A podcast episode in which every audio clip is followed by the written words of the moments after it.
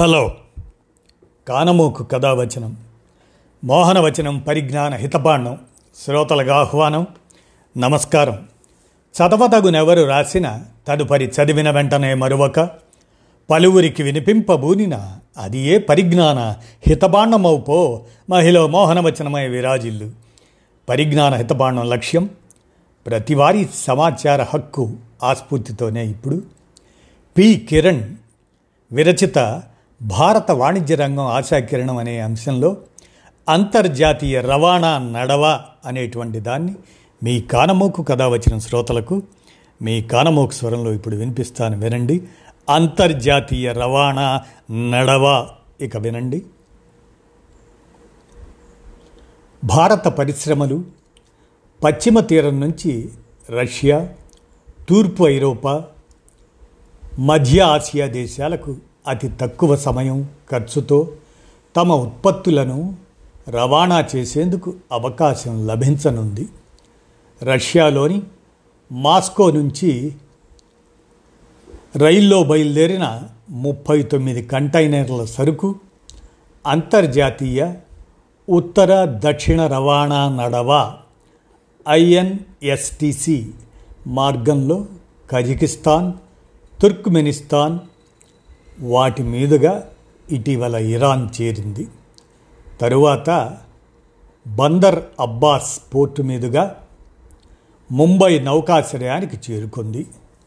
Bharat Russia మధ్య Asia ఐరోపా దేశాల నడుమ దాదాపు ఏడు వేల రెండు వందల కిలోమీటర్ల మేర ఈ మార్గంలో సరుకు రవాణాకు వీలు కలుగుతుంది.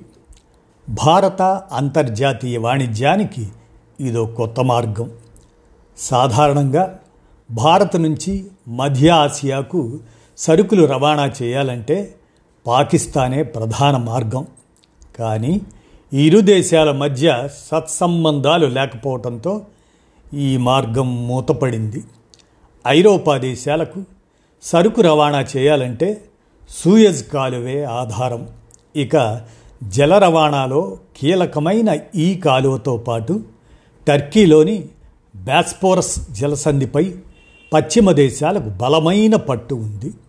ఆ దేశాలు రష్యాపై ఆంక్షలు విధించడంతో ఎప్పుడైనా ఈ మార్గాలు మూసుకుపోయే ప్రమాదం పొంచి ఉంది. గత ఏడాది మార్చిలో ఎవర్ గివెన్ అనే నౌక అడ్డం తిరగడంతో ఎర్ర సముద్రం మధ్యధరా సముద్రం మధ్య రాకపోకలు నిలిచిపోయాయి. దాంతో ఆఫ్రికా ఖండం చుట్టూ తిరిగి కేప్ ఆఫ్ గుడ్ హోప్ మీదుగా వెళ్ళాల్సి వచ్చింది. భారత్ ఇరాన్ రష్యాలు వ్యవస్థాపక సభ్యదేశాలుగా రెండు వేల సెప్టెంబర్ పన్నెండున రవాణాపై జరిగిన యూరో ఆసియా సదస్సులో ఓ ఒప్పందంపై సంతకాలు చేశాయి. దీంతో ఐఎన్ఎస్టిసి ప్రాజెక్టు దానికి బీజం పడింది. అనంతరం ఈ ప్రాజెక్టులో Turkiye Azerbaijan Kazakhstan Armenia Belarus Tajikistan Kyrgyzstan Oman Ukraine సిరియాలు సభ్యదేశాలుగా చేరాయి. పాకిస్తాన్ ఆఫ్ఘనిస్తాన్ తుర్క్మెనిస్తాన్లకు చేరేందుకు ఆసక్తిగా ఉన్నాయి. ఐఏఎన్ఎస్టిసి ఆసియా దేశాలకు ఓ ఆశాకిరణంగా మారింది. కజకిస్తాన్ తుర్క్మెనిస్తాన్ ఇరాన్ రైలు మార్గం రెండు వేల పద్నాలుగు నుంచి అందుబాటులోకి వచ్చింది. ఐఏఎన్ఎస్టిసి మార్గం ఇరవై వేల ఇరవై ముప్పై నాటికి ఏటా రెండున్నర కోట్ల టన్నుల సరుకును యురేషియా దక్షిణాసియా గల్ఫ్ మధ్య రవాణా చేయగలదన్న అంచనాలు ఉన్నాయి. ఈ మార్గం వినియోగిస్తే రష్యా భారత్ మధ్య సరుకు రవాణా వ్యయం ముప్పై శాతం తగ్గుతుంది. దూరం నలభై శాతం వరకు తగ్గిపోతుంది. భారత్లోని federation of freight forwarders forwarders associations in India నిర్వహించిన సర్వేలో ఈ మేరకు తేలింది. టెహరాన్ నుంచి పశ్చిమ ప్రాంతానికి వెళితే తుర్కియే బాస్పరస్ జలసంధి దాని మీదుగా బాల్కన్ దేశాలకు చేరవచ్చు.